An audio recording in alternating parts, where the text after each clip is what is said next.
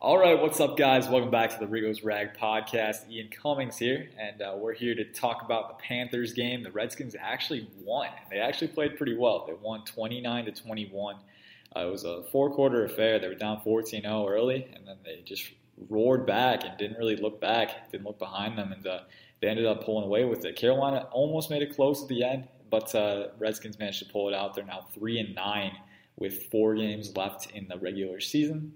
Uh, so we're going to talk about, we're going to recap the Panthers game, uh, go through who played well, who might have disappointed, you know, stuff like that, implications, all that good stuff. I'm here with Riggo's Rag writer David Guffey. Uh, David joined us, uh, I think, a month ago, was it? I, I, forgot. He joined us recently. He's our most recent addition, and he's, he's had some good content up on the side of Dan Snyder article if you want to check it out.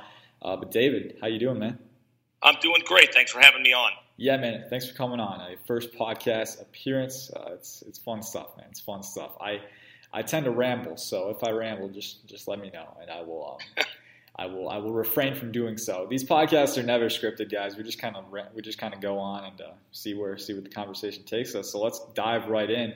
Uh, the Panthers game, the Redskins 129-21. Uh, David, it, it, was I think I think it's not brash to say it was their best showing yet this season. Uh, what did you think about what you saw on Sunday? It, it was, and of course, when they gave up two, you know, relatively decent touchdown drives in the beginning, they're 75 and 55 yards. You're thinking, okay, this is going to be uh, kind of the standard uh, Redskins uh, theme. Uh, get down early, struggle to get back into it, lose a game, and we're on to two and ten. Um, but I thought one of the real positives I got out of that game was first off, they beat a team that they should have beaten. And I think for any team that is going through what the Redskins are going through, um, you've got to start beating the teams that you ought to beat. I don't think that Washington should beat Baltimore. I don't think that they should beat uh, a team like San Francisco, but I do think they should beat a team like Detroit, and they should beat a team uh, like Carolina, especially when Carolina is struggling uh, containing the run, and that's Callahan's uh, forte. That's what he wants to do is run the ball. But so when they got down fourteen nothing, I'm just shaking my head, thinking, "Oh, here we go again." And I really appreciated the fact that they didn't give up. And I don't know if that's because there's been a change in coaching. I don't know if that uh, you know victory over the over the Lions, uh, you know, got them more enthused uh, or, or, what it was. But it was great to see them not get down, and that to me was one of the biggest pluses of that game. Yeah, yeah, for sure. It really, it, it, did kind of feel like the classic Redskins game archetype. You know, like, oh, okay, here we go. We can uh, we can kick back a little bit. I can turn on another TV show or something. I can divert my attention because this is not going to be pretty. And uh, they just came right back, and they, they really surprised a lot of people. And I think that comeback after the 14 nothing deficit was really uh, sparked by the defense and how they were playing. They were playing. Greg Manusky has been he's been the subject of a lot of criticism this year, um, but I guess you got to give him credit. I mean, if you criticize him, you got to give him credit too. Uh, he he brought a great game plan, and they seem to be adjusting, you know, on the fly too. Like after they got down 14-0, it's like all right, let's switch things up, and they they really put the pressure on Kyle Allen. Uh, they negated Christian McCaffrey from the game plan, and they suffocated Carolina's offense. I mean, what did you think about Greg Manusky's uh, performance in that game? Because he was really, I think, the Redskins' talent on defense was also coming to play. I mean, at, at seven sacks without Ryan Kerrigan, though, that that you got to attribute that to a little bit of scheme, a little bit of play calling, and uh, really had a great showing uh, for all the ire he's drawn. What do you think about that, and how it might add up in the bigger picture pertaining to his job security? Uh, you know, it's hard to it's hard to determine where that fits within the job security. You know, I, I was a fan of Greg when he was with the Redskins, when he played with the Redskins, and I remember he was always a favorite of, of uh, John Madden just because of the way he played. And I certainly expected when he came to the Redskins that he would sort of cope with the kind of and, and he really hasn't. It's always been kind of standard four man front, you know, blitz here and there, but but nothing really unique, um, and certainly nothing that that seemed to um, really be overly aggressive. Yesterday was the first time that I can remember in a game, a full game, where the Redskins were, you know, putting seven, eight guys up in that box. They're getting after the quarterback. They're realizing the quarterback's weaknesses, and they're exploiting that. And, and after those first two touchdown drives, I felt like they got much more aggressive. Um, certainly, Ioannidis played a great game. You know, I, I think Montez Sweat is, is finally starting to bear fruit, and we're starting to see how this guy is is coming around as a player. Um, and I think Greg Manusky played to the weakness of the other team. And I think that's very important. I, I don't think he's done that all year long. And yesterday seemed to be the first time where he really played to what those weaknesses were. And it showed seven sacks. And to keep um, McCaffrey to at or around 100 yards total and out of the end zone is really quite remarkable. Yeah, it really is. And I had McCaffrey on my fantasy team, so I was really counting for a little bit more than nine points, but uh, that's that's okay, Manusky. Uh, we'll take we'll take it. We'll take it. Yeah, so it was a very impressive showing, uh, especially when you consider they were missing Kerrigan, uh, you know, and the communication issues. It's been rife with that in secondary this season, and they really shored that up. And it's the game started out ugly. Like it's like, all right, this is going to be bad, and then they fixed it. You know, adjusting on a fly like that has not been a strength of the Redskins uh, this year. So that was promising to see. Do you see this being like a sustainable change for Manusky? Because, uh, like you said, I mean, it's it hasn't happened often. I don't know if this is like a one-time thing, but or maybe he's learned something along the way. He's starting to kind of accumulate knowledge and insight and uh, learn from his experience. I, I, would hope so. I would hope so. But uh, what do you think about that? Well, you know, I, am not. I, I just don't know. I mean, that's always been sort of the the theme of the Redskins coaching staff. You know, you, you know, when Gruden was coaching, you know, you'd get some of these great games and great play calling, and, and then it, it would suffer from um, what appeared to be, um, you know, lack of creativity. Yeah. Um, you hope that Greg learns from this. You hope that he looks at this and says, okay, I really got to start playing more to what those weaknesses are and um, accentuating what my strengths are. You know, you, you bring up Kerrigan not playing, you know, I've always been a huge Ryan Kerrigan fan from for a number of reasons. One, I love the way he plays the game. Two, you know, the way he acts on and off the field, I think is is really a, a great testament to the type of player he is and the type of role model he is. A very, you know, very exemplary uh, professional who I think provides leadership. But I think Ryan is also sort of, uh, you know, on that downside of his career. You know, he's played a lot of games. I mean, what 130 some or 140 some straight yeah. games played. Um, you know, so other players are having to step up, and I almost wonder if yesterday was not only a, a result of Manusky uh, being more creative, but also with the lack of Ryan there. Somebody stepped up and said, "Hey, you know, we got to take this on our shoulders to be better. We don't have Ryan to lean on. We don't have that presence on the outside, that speed rusher that we've always had. And it just seemed like maybe all of those things came together yesterday uh, in, in, sort of a perfect storm for the Redskins to make it a really great effort. Yeah, yeah, for sure. Definitely looked like they, they were not giving up, even without their leader. Uh, they really played four quarters, and you know every time every time the Panthers' offense came on the field, you think, okay, they've got talent. They're going to break out this time. Uh, well, they got in their way a lot too. I mean, the Panthers got in their own way. Kyle Allen, his pocket presence, and all that that was that was ugly. He really helped out the rush, but at the same time, they did a good job of disrupting it, and uh, they they were opportunistic, and that's all you can hope for from a defense is that they take what the offense gives them and really exploits the weaknesses, like you said, and we saw that. Hopefully, it's a sustainable change because Manusky, he's being evaluated too. I mean, everyone's being evaluated. I would hope at this stage uh, because they need to figure out what they want to do for the long term future when they turn over to the new era uh, this offseason. So we'll see. Um, speaking of new eras, moving on to the offense, uh, let's talk about the young guys. I mean, first off, Derrius Guice, man, holy cow! Like that, that guy had a breakout game. I mean, outstanding. Only 10 carries, but he made the most of it 129 yards, two touchdowns. Um, the young core in the receiving core didn't do as well. McLaurin was handled pretty easily by James Bradberry, uh, but Kelvin Harmon showed some promise uh, three receptions, 51 yards. And then um, Steven Sims also, they were trying to get him involved. Dwayne Haskins is still learning, but he's showing some growth in areas, certain areas. What do you think about this young core on offense and what the potential holds for the future? Well, you know, when you listen to local DC sports radio, you hear uh, a lot of people who are very down on Haskins. And, and again, I sort of understand that. Jury's kind of out. He doesn't have a large body of work. But I think you have to be um, reasonable and logical in the way we look at what his development is going to be. He didn't do anything spectacular yesterday, but he didn't do anything spectacular, meaning spectacularly bad. No interceptions, no fumbles you know, he shifted his pocket presence when he needed to. He had a couple of good runs. You know, we weren't expecting maybe a guy that could could move with his feet, and and I think he showed some capability of moving with his feet. There were still those progression issues where you know he's he's maybe not making them as fast as he needs to, and certainly against a defense like uh, Baltimore or, or Seattle or the 49ers, you know, that could become a real issue. But he does show the promise and the potential um, that I think everybody was hoping for. I, you know, whether or not he turns out to be the legitimate number one pick we thought he was, uh, jury's out. But you have to give him a full 16 games. And a game like yesterday, a game like Detroit, again, the ones that you have to win are the games where you can really let him develop as a player. He's not under quite as much pressure. It allows him to build some confidence. And like anything in life, when a player gets that confidence, that's all they need. And then all of a sudden they start doing things, things start clicking, things start mattering. Um, definitely, I, I, think Haskins, uh, we've got to give him a full 16 games to really start evaluating him. But I did like what I saw. Guice scares me every time he runs for a couple of reasons. One, I think the guy's going to go to the house every time, and I love that.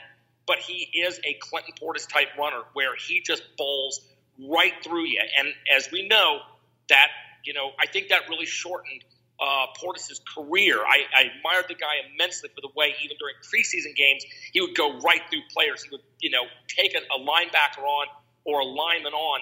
Uh, I, I hope Guice maybe makes a little bit of adjustment instead of trying to run over everybody, learns that maybe there's a time to step out of bounds. But he yeah. certainly showed the explosiveness, the, the vision, and even the patience to wait for those blocks to happen so he could spring that big run. And I think those were two really big positives in that offense. Yeah, for sure. And talk about Guice and the wear and tear aspect is definitely a big part of it when you look at his uh, play style. I remember when I was scouting him out of LSU, man, he was um, I I, I had Saquon ranked above him, but but Guice was not far behind. I mean, he's like as physical as they get, contact balance through the roof. He can stay on his feet through all the contact.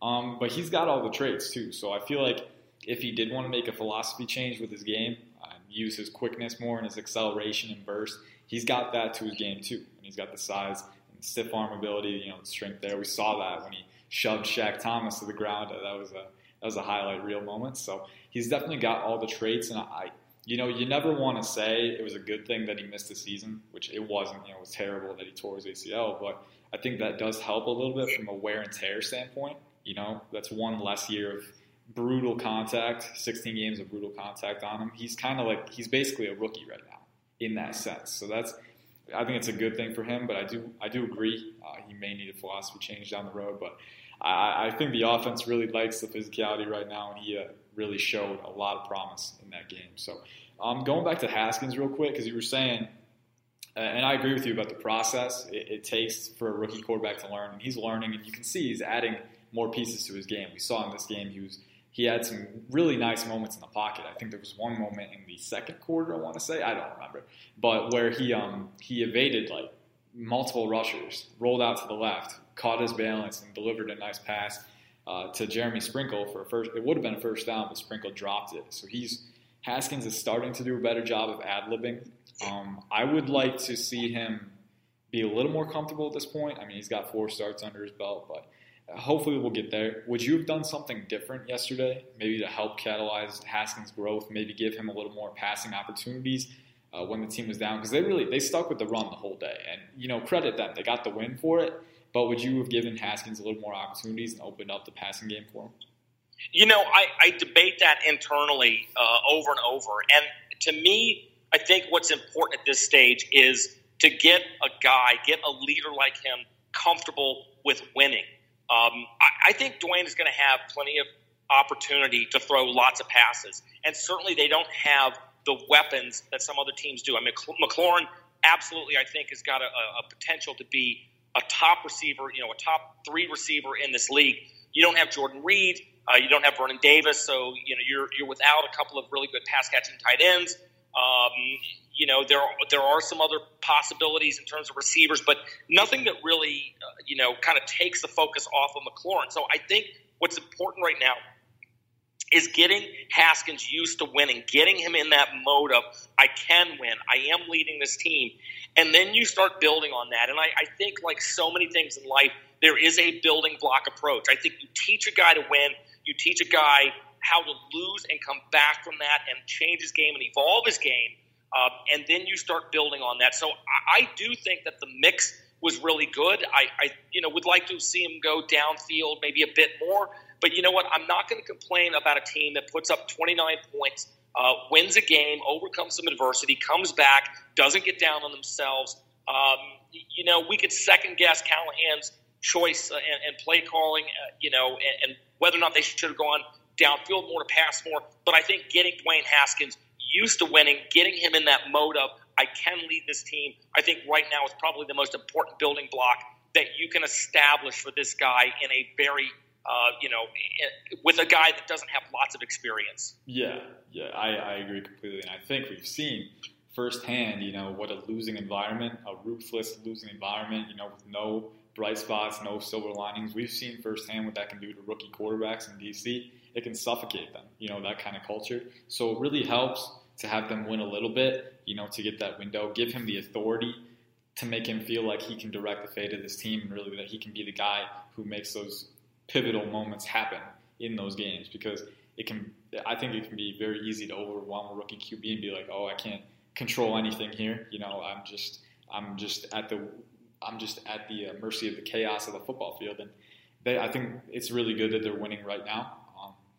These these games where they can win, like you said earlier, and Haskins, he might not be playing a huge part now, but like you said, it might be the building blocks for later moments where he is directing those wins. Uh, let's talk. It, about, yeah. Yeah. Yeah. Let me just add one thing, and, and and if you look at Daniel Jones of the New York Giants, you know, he started off gangbusters this year, and, and people are like, oh, we can see exactly why he was drafted ahead of Dwayne Haskins, but he's now having his struggles. I mean, all these quarterbacks, whether they be rookie quarterbacks, you know, or even Patrick Mahomes, you know, who had this incredible year last year, but you know, has has you know, you know, not had as great a year this year. You know, Lamar Jackson is, of course, the, the guy that everybody's talking about. But all these teams adapt, whether it's a rookie quarterback in his fifth game or a veteran quarterback in his second season or third season. You know, all these defenses, especially the really good ones, adapt, and and so you're seeing that with Daniel Jones, who's now struggling. Um, and and I think with Haskins, a measured uh, approach to his development, a measured approach to how much he throws the ball, a measured approach to you know how he leads his team, I think is crucial to his development. And I think in this case, it's extremely important because he doesn't have a large body of work to go from. Yeah, yeah, for sure. And we also saw Drew Lock make his first start for the Broncos uh, yesterday. I mean, every every young quarterback is going to have the hiccups. It's looking past that, looking at the bigger picture. You know, how can we expedite their growth and make sure that we're funneling and channeling the right energies and making sure that we're you know maximizing the potential there. And I really, I really like, I really like that notion. You know, you can you can kind of debate, oh, they could have changed this, could have changed that, but they got the win. Uh, Haskins seems like he's in a better environment than he was a few weeks ago, uh, so they're they're making progress there. And we'll see what happens. Um, talking about the win though, it's good from a morale standpoint. It's good to imbue the young players in that culture where, hey, there is a silver lining. You know, you guys have potential. You just got to see it through. But um, I know a lot of people were talking about this, and uh, there was a report the past week that Dan Snyder was evaluating Bruce Allen and his future with the team. For the first time, he was evaluating him seriously. Like, hey, I, I don't know if you're the right guy for the job, and that's a big deal because you know Allen and Snyder, they're confidants. You know, they're they're, they're friends, and they, Allen has been Snyder's right hand man for I think almost a decade now. So to have him rethinking that marriage is really something, uh, something powerful. Uh, but um, it, he hasn't made his decision yet, and he hasn't made it off of the body of work that he has now, which means these ne- these next four games are going to go a long way toward deciding that. Do you think it's the best thing for the Redskins to win right now? Because on one hand, you know, it helps the young players, it gives them positive, it gives them optimism, and it gives them a window where they can kind of see where their efforts might take them. It's always good to feel like you're getting equitable returns from that. But at the same time, if winning ultimately keeps Bruce Allen in his spot, it might all be for nothing. So what do you think about that? I know you're I know you I think you're writing an article on that right now. Something something along that theme? Yeah, so I, I'm, I, I hope I'm, I'm back right now. I was having a little connection issue. Yeah, Ian. I, here's here's here's my feeling on this, and, and I know people were talking about you know Miami Dolphins. Oh, they're tanking because they want that first uh, that first pick, and then you know they won a couple of games. Yesterday, they beat the Eagles, and you're saying, wow, you know maybe these guys aren't as bad. Maybe they really weren't trying to tank. And then you look at uh, at Cincinnati, and you know they were what 0 and 11 or whatever they were, and I think they got their first win yesterday. So you know, are they trying to tank? It certainly looks like they're going to get the first pick. I've never been a fan. I don't like the concept of throw games so you get that first pick. You go after the best athlete that's available and you instill a culture of winning. And when you don't have a culture of winning, no matter what your draft picks are, you're never going to have that culture of winning. So I, I think no matter what, you always instill in in the guys that are playing the game that we're out there to win every game. We're out there to do the best job that we possibly can, and we're not looking to throw this one way or the other. I think the risk that happens with this is that Bruce Allen points to it and say, "Hey, look, last year I get me a mulligan because nobody could have predicted two quarterbacks breaking their leg, and you cannot blame Daniel Snyder or Jay Gruden or Bruce Allen for two freakish accidents that caused two quarterbacks to break their legs. I don't think I've ever seen that in the NFL ever. Yeah. Um, so I think you know I, I think Bruce looks at that and says, "Hey, I got a mulligan. You know, we were six and three. Look, we were winning. We were doing well. We had Adrian Peterson. We were doing well, and we kind of faded off there because at the end we had quarterbacks, you know, like like uh, Mark Sanchez, who had never played in this system. You know, came in on a week's notice, so we did the best we could. He gets a few wins now. You know, they go three and nine. Let's say they end the season. Uh, let's say they end the season six and ten. Um, you know, again, I think Allen's going to point to that and say, "Hey, look, I knew that Haskins was the guy from the beginning. Gruden didn't want to play him. Gruden was the problem. We got rid of Gruden. Everything changed. So how about you give me an extra year or two because we're moving in the right direction?" And I wonder. I just wonder. I have no empirical evidence to back this up, Ian, but I really wonder if Dan Snyder is so averse to to failure that he sticks with Bruce Allen because to get rid of him now would admit failure. And I don't know. Only the next three or four months uh, are, are going to tell. I also believe very strongly, and I've written about this, that I think it's obvious that Dan Snyder is tied to names of the past. So he's got Allen, whose father coached the team. He's had Gibbs. He's had Doug. He has Doug Williams in there. He is very much in tune with the winning names of the past, and it's almost like that's his security blanket. So next three or four months are going to tell. I'll be honest with you. I think the more they win, the more likely it is that uh, Bruce Allen sticks around for another year. But who, who's to say? Yeah, yeah, and you know it shouldn't be that way. It really shouldn't. It should be like, all right, Bruce Allen, we're looking at your record for the past eight years, and it's like 47 and 75 or something. That's not great.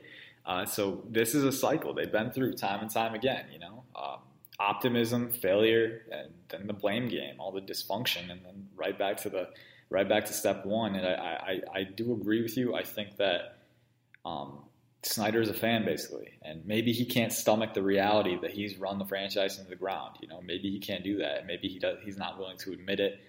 Um, but there's been reports he has seen all the Fire Bruce Allen hashtags on Twitter and everything, that whole movement. He's seen that, and it's it's crazy. It makes you feel like it, we're close to a change, but also if he hasn't made a decision yet, then you're also close to Allen staying because if he hasn't made a decision yet, uh, the remaining games are going to impact that for sure. Um, so it's it's crazy, man. It's crazy that they're in this situation, but this might be the closest they've come to losing Bruce Allen in a long time. So it, it's kind of like a it's kind of like the classic balance. Like, what do we value more? You know, the wins that will help our young players' progression, or the you know ultimately getting rid of the guy who might hinder their progression later on if he if he sticks around. So it's going to be interesting. Right, right, and and you know the the the other big problem that um, uh, you know the Redskins are going to have is even if they move Allen on um, you're still dealing with that reputation of, um, you know, maybe an impetuous owner. Now, when Dan Snyder took over this team 20 years ago, know, the, the knock on Dan was he's impetuous. You know, he fired Norv Turner three games ago in the season, and they were still in the playoffs, mathematically still in the playoffs, and he fired a head coach. Um, and we griped and groaned about Dan Snyder's impetuousness.